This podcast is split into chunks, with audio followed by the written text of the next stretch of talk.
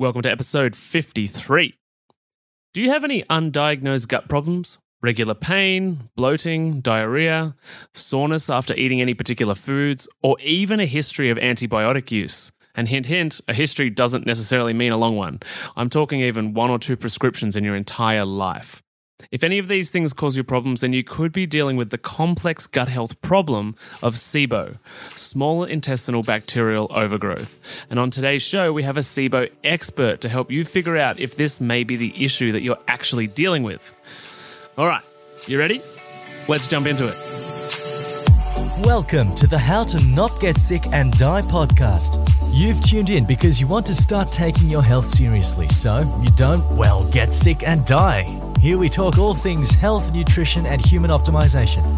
Let's jump into it with your host and resident scientist, Maddie Lansdowne. What's up, my healthy friends? Welcome to another cracking episode of the show. I have a super exciting guest for you today whom is amassing a big following online and is a bit of an Instagram celeb in the health space. We have Kirsten Swales here with us today, whom is a practicing naturopath, nutritionist, and Western medical herbalist and has been practicing for the last eight years. And she specializes in gut health and even more specifically in the rapid, rapidly growing field of SIBO, which for those that don't know is small intestinal bacterial overgrowth.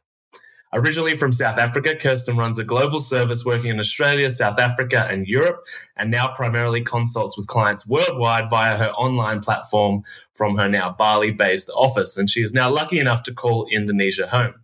Her primary focus is helping women heal their digestive issues so they can enjoy a loving relationship with their body and food, and for some, so that they may feel normal, sometimes for the first time in their entire lives. And who doesn't want that, right? So I'm super grateful that she's made time to jump on here with us today. So a big, warm welcome to the show, Kirsten. How are you doing? I am amazing. Thanks, Maddie. No worries. I'm so excited to have you here. Have you, have you had a good day? Wonderful day. It's still morning here in Bali, so but it started off well. How about you? Yeah, great morning. Great morning connecting with some other health professionals, which was good. So, but been looking forward to this. Me too. I'm glad. I'm glad. So let's let's dive. In. So what what is SIBO exactly? Because I think unless you've sort of done a bit of research into gut health or have had you know your own personal issues with gut health, the word SIBO is likely to be pretty new to a lot of the listeners. So can you tell us what is it? Sure, I'd love to. So, as you said, it is small intestinal bacterial overgrowth. And even myself as a naturopath, before I got it, I was like, oh, it's that thing that you do the FODMAP diet. So what it actually is, it's an overgrowth of bacteria in your small intestine, but it doesn't have to be bad bacteria. It's just that your bacteria has got in the wrong spot.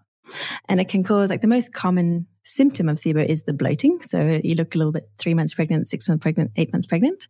And the defining bit between the small intestine and large intestine is the timing. So if it's one to three hours after eating. You can also have issues with food intolerances. You can have issues with your number twos. That could be diarrhea, constipation.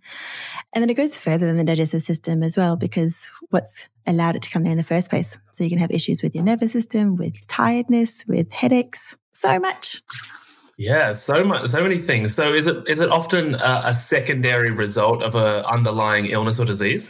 It can be the underlying cause. So, it's like the number one cause of IBS, IBS symptoms. So, up to eighty four percent of people that have irritable bowel syndrome actually have small intestinal bacterial overgrowth as the cause of that.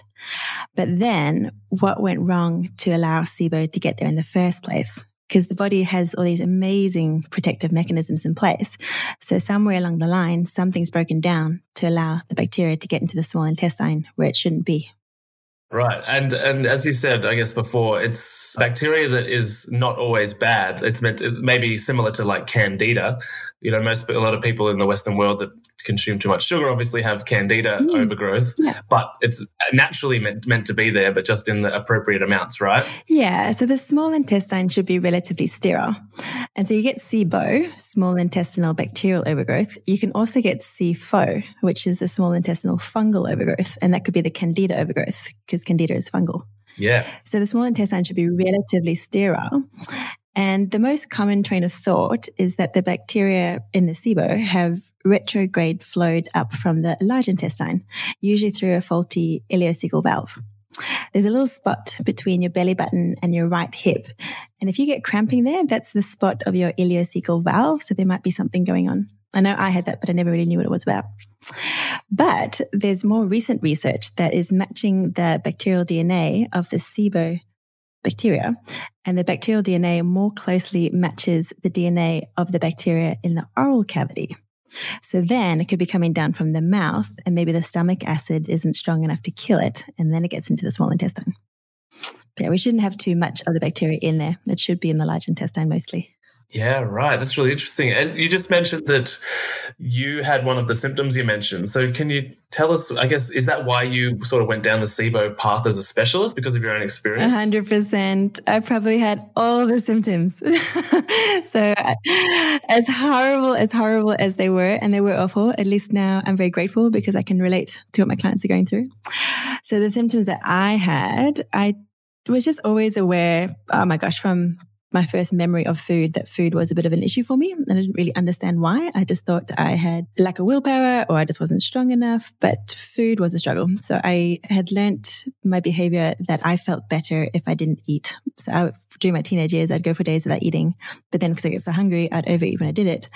And then every time that I ate, my stomach would just puff out. And I couldn't understand how I got fat so quickly, but I wasn't getting fat. I was getting bloated.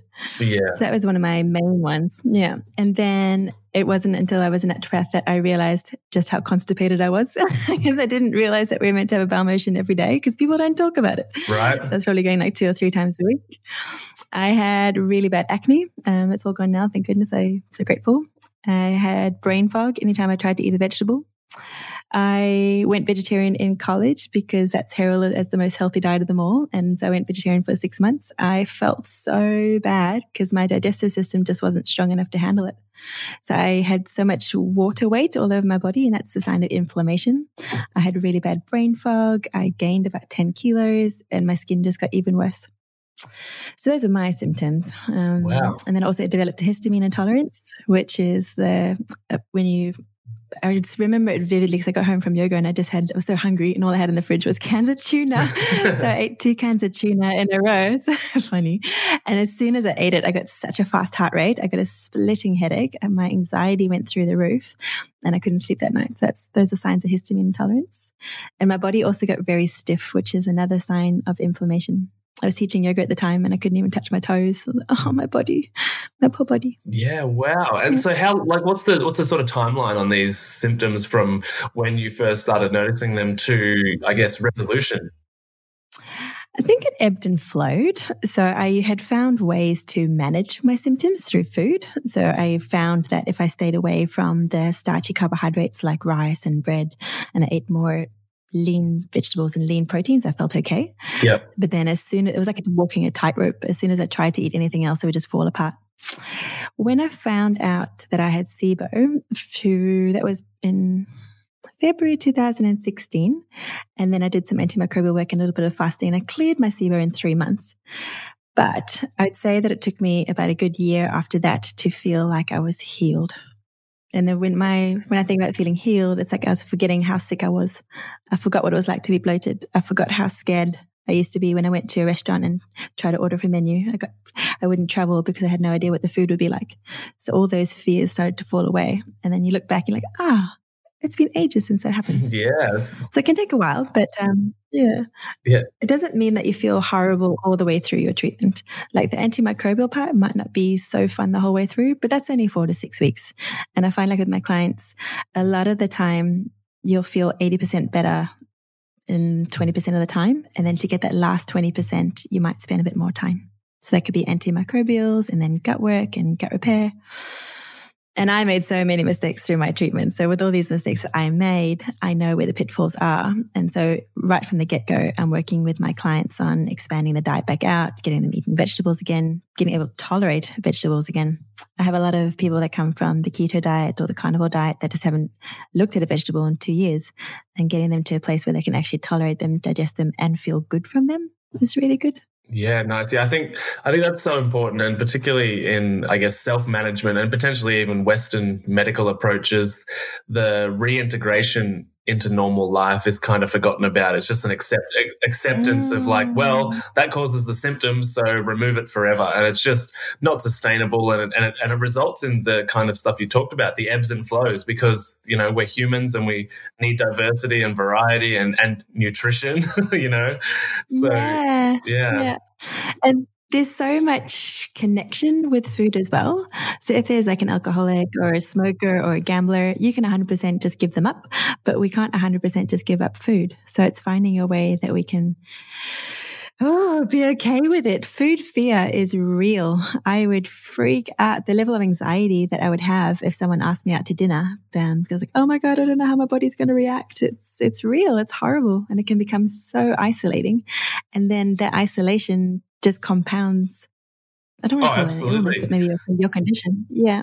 Yeah, and I and the psychological component to that too is is probably goes a bit deeper and can have some long term potentially traumatic effects like becoming an eating disorder or you know disordered eating and just mm. having poor relationships with food. Like you know, there's that side of the conversation as well. A hundred percent. I'd say almost almost every single client I see has a hard relationship with food. And it's so nice when you can get that food freedom back and you get freedom from your life, freedom from feeling isolated, freedom from the shame, because there's often a lot of shame as well. I yeah. thought my body was broken. I thought my life was over, but it's not. It's not. You're here. You're here with us now. Yay! I'm even better than before. I'm glad. So I've got a question. Do you think SIBO has been around for a very long time, or do you think it's just part of this um, sort of or the result of this really unhealthy culture and society that the western world has kind of created with its you know sugar and convenience and bliss points and high high you know sugar and carb. And it's just resulted in now all of a sudden everybody has cancer and diabetes and SIBO and all of these things. Or has SIBO been around for a long time in abundance as well? We just haven't had the capacity to diagnose it I think it's been around for a long, long, long time, just like cancer has, but not in the abundance that it is now. Yeah. So there's references to it in the scientific research papers from the 1800s. Wow. But it just was under a different, under a different name. I think, I think it was just called uh, dysbiosis of the small intestine, something similar. Yeah. But it's just so, so common now because our food isn't what it used to be. And the lifestyles that we lead are just so sympathetic nervous system dominant. And it's just go, go, go, go, go, go, go. And then that has an impact on our parasympathetic nervous system, which is our rest and digest. So our digestion massively suffers even if it's not to do with the food, to do with the stress or being too busy, eating in the car, eating at your desk, not even taking time to chew your meals. I had one client. I was saying, I was saying it from the beginning, um, but her bloating was like an eight out of 10. And I always talk about just going through the basics of how to eat because sometimes we forget that not everybody knows. So I was really asking her to take some time to sit down, eat the meal, chew your mouthfuls, and then about six weeks through, the bloating had come down a little bit, but then it would go back up again. So we went back through the basics again. Just like, oh, okay, I haven't, I haven't been doing that, but eat, eating really fast, like five minutes. I was like, okay, just for this week, do an experiment for me and chew your each mouthful 30 times. And then she came back the next week and the bloating was down to a two out of 10. Wow. So sometimes it's not about the food. Yeah. It's just about how we're eating our food and taking the time to acknowledge that we are sitting down to eat. Because if you're eating while in front of your laptop and you get a horrible email from someone, your body's going to go into stress mode. Um, you can just imagine it. If someone was to jump around the corner with a gun, you take this little sharp intake of breath and that makes your stomach contract. So if you're in a stressed out state while you're trying to eat, you're doing yourself such a disservice. And that's that's doable. Like everybody has that available to them. You can do that any way you like. You can take some deep breaths, better than any supplement, better than any herbal medicine. It's just taking some deep breaths and eating your food. So picture this, right? Unlocking your potential, conquering emotional eating, and gaining insights directly from a health and nutrition expert such as myself. That's what we do inside the Healthy Mums Collective Facebook group, which is currently free to join. If you've ever felt trapped by food challenges, struggled with maintaining a healthy lifestyle, or yearned for a community that understands the reasons why you've yo yo dieted for years, then there's a new chapter waiting to be written. And this is your chance to start writing it by joining us all on Facebook Lives, on engaging posts that push you out of your comfort zone and into growth, and Q&A sessions with me. All of this works as a platform to begin changing your emotional eating problems for good. Oh, and also, as a special gift, you'll receive my transformative How to Turn Food into Self Confidence ebook. And that's also for free. I get it, skepticism might linger. You might think, Maddie, I've heard these ads and I'm not sure. Well, at least a quarter of the members inside the Healthy Mums Collective Facebook group have been paying clients of my emotional eating program at some point over the last three or four years. So if you're not sure, you can post in the group and ask to find out if I'm the real deal or not. It's totally up to you. To join us in the free Healthy Mums Collective and to end your emotional eating and feel good in your own skin and begin that journey, pop down to the show notes below, click the link, and breeze through three simple entry questions. Join today and let's embark on a journey of growth and empowerment. The link is in the show notes below. I think there's like there's a plethora of things that we're not taught about our biology that we're just we, we just assume because you're a human you've got dna and some somewhere in that dna is just the understanding of how you should function or operate or engage with your own biology. And i think you're so right. We're not taught, taught to eat. We're not taught how to breathe properly. We're not taught how we're not even taught after 13 years of school minimum how to use mm. our memory capacity you know? I like know. you I it's crazy Yeah. And what you said about breathing, it's so true. Like most people nowadays are doing the paradoxical breathing where they're breathing into their chest rather than the abdomen. yeah So even that alone can help with digestion too. Oh, absolutely. One of the things you know I, I sort of teach with my clients is yeah a couple of different breathing techniques, um, and Mm. yeah people are just it's just so foreign to people that they're like I have never actually consciously know. thought about my breath. I know, I know, I know. And it's available to everyone. So yeah, there's oxygen oxygen to go around. You can have as much as you want. yeah, yeah, yeah, hundred percent. so for the listeners out there that don't know if they like might have SIBO or they definitely have gut issues, but they've been on that same kind of journey that you've discussed about your own experience, Mm. like what should they be look, looking for or identifying in themselves to know if maybe SIBO is what's going on for me? Well, they could start with a food journal. So you could just um, monitor your food, food and mood journal. So just checking what you're eating, like say over three, five days, even a week, and then how quickly you're having symptoms and what the symptoms are and the severity of them. That's a lovely way to start getting in tune with your body. And then if you suspect SIBO, even slightly suspect SIBO, I would totally recommend testing. So anybody worldwide can order a test. There's lots of different labs around the world and it's, you can get a at home breath test kit. And then you do a special prep diet for one or two days, depending on if you're constipated or have diarrhea. And then you eat a special diet to reduce the fermentation in your small intestine. You drink either a lactulose or a glucose solution. And then you test your breath for every 20 minutes. And this gives you a representation of the amount of fermentation. Because the bacteria, when they are breaking down food, then they ferment it and release gas. So if you have these bacteria or the methanogens are actually a thing called archaea. So if you have them in your small intestine, once you have this lactulose or glucose solution, if they're in there, they will ferment it and release the gas. So then you can see how much gas in what levels and at what stage of your digestive system they're in. So he comes back with that one. Yeah. So breath test first up, yeah, and, and I suppose the if the, if it was dealt with in a Western medical setting, I'm I'm going to assume that the immediate response is antibiotics. A lot of the time, yeah. So there's three main treatment routes.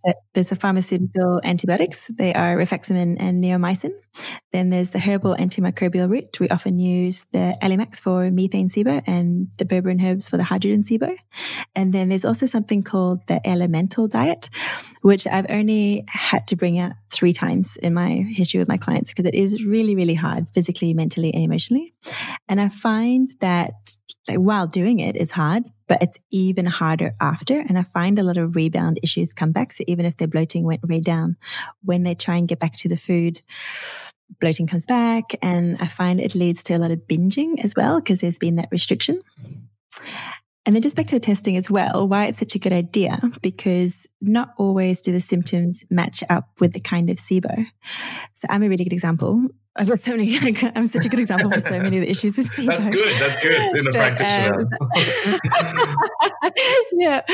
So I had constipation for most of my life, which usually goes hand in hand with the methane SIBO because the methanogens slow down the transit time. But my methane levels were fine. And it was my hydrogen numbers that were literally off the chart. It like climbed, climbed, climbed up the page, went off the page and then came back on the page. Yay, winner.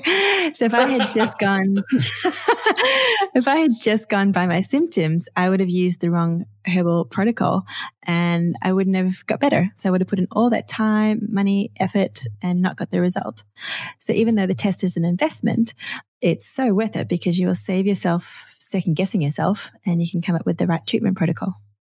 Yeah, and but you know, yeah, spending a bunch of time going down the wrong path and and then Mm. crossing SIBO off the list Mm. as a potential problem when in fact it was SIBO, but you just treated it incorrectly. Yeah, exactly. And while treating SIBO, you can treat a whole bunch of other stuff at the same time. Because I was saying in the beginning, yes, SIBO is a condition, but what went wrong to allow it to get there?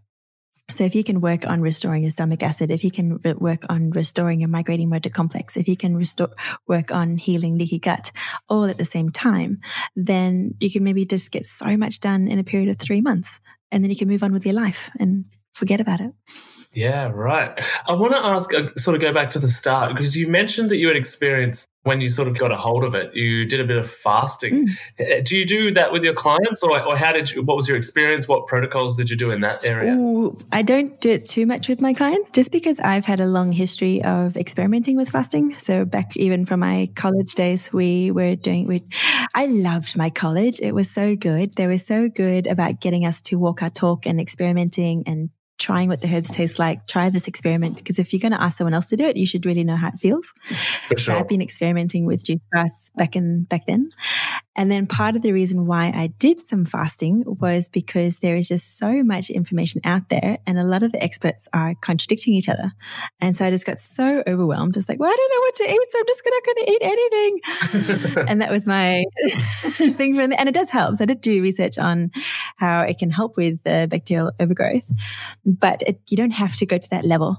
That's Right. just what I did through my journey because there wasn't nearly as much information as there is now. And then just to say, just because one expert might say something from a different expert doesn't make one right and the other wrong. You just can't follow everybody's advice, otherwise you'll never get anywhere. So now that I know what I know, um, I get such great results with my clients doing a form of like the biphasic diet and expanding it out from there alongside the herbal antimicrobials. And it, if I had to go back and do my treatment again, that's how I would do it because I got so scared of food. I had that food fear and trying to come out from that was so, so hard. That was a big chunk of my year after that healing. I had to do a lot of emotional work to come back to a place where I'm relaxed around food and actually enjoy food. Yeah, So right. that, for that reason why. Yeah, it makes sense. And I, and I assume as well, one of the most important things, one of the most important things in this, I guess, healing phase is learning to do, deal with stress, given the um, digestive inhibition that comes as a result of stress too. Would that be fair to say? Absolutely. Absolutely. Absolutely. And you can start working on that from day dot. It's just learning how to manage your stress because we'll always have stress. It's, ha- it's not so much how stressed you are, but how you respond to the stressors in your life. And that can be different on different days. If someone scratches your car on a day when you've just come out of a two hour yin class, it's like, oh, that's annoying. but if it happens on a day where you've just got bill, bill after bill after bill and someone screamed at you, you can just fall apart. So it's how well you respond to the stressors in your life because we're always going to have them. And consistency is key as well. So having like a form of preventative medicine when you know how to manage your stress and find ways to expend it before it gets to be a problem. That's awesome. Yeah, I definitely think stress management should be a daily activity, whether it's present or not. Mm, yep, yep, yep. Definitely. Preventative medicine. So if you Yeah, exactly. ways to- Exactly. then you never get there, which is great. You have an awesome life. Absolutely. Can, can enjoy it, be happy, and live in Bali like you. I love my life. I know. Um, I, I love your life because I see it on Instagram. So where you know where can people find you online? Uh, mostly Instagram. So I'm most active on there. I post stuff every day um, and I post content on all the questions that my guys want to know. So I p- often get people asking me questions and I write posts on it and I explain different parts of it. So Instagram, I am Kirsten Swales Naturopath.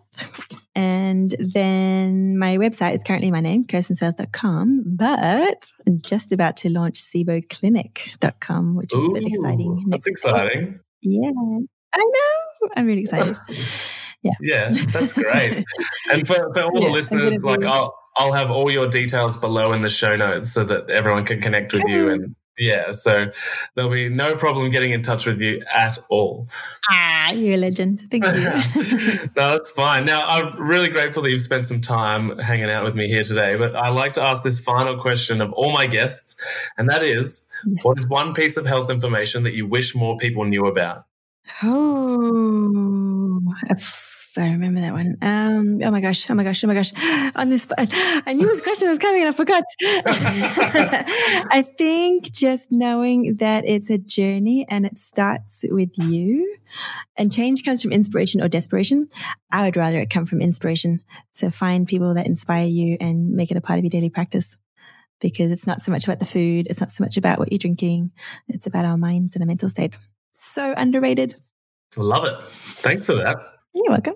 no worries. Well, as usual, we will catch everybody on the next episode. And a big, big thank you, Kirsten, for sharing some info about SIBO. And we'll have to get you on again soon. Ah, thanks, Maddie. You're amazing. I enjoyed it. No worries. All right, we'll catch you soon. Bye. See ya. Thanks for listening to the How to Not Get Sick and Die podcast. If you love this episode and health information is your thing, then please consider subscribing to the show. And when you're done, head over to iTunes, Google Podcast, or whichever app you use, and we'd be grateful if you could leave us a five star rating and write a review sharing your opinion on the show, as it really helps the podcast grow. Thanks so much, and I'll see you on the next episode.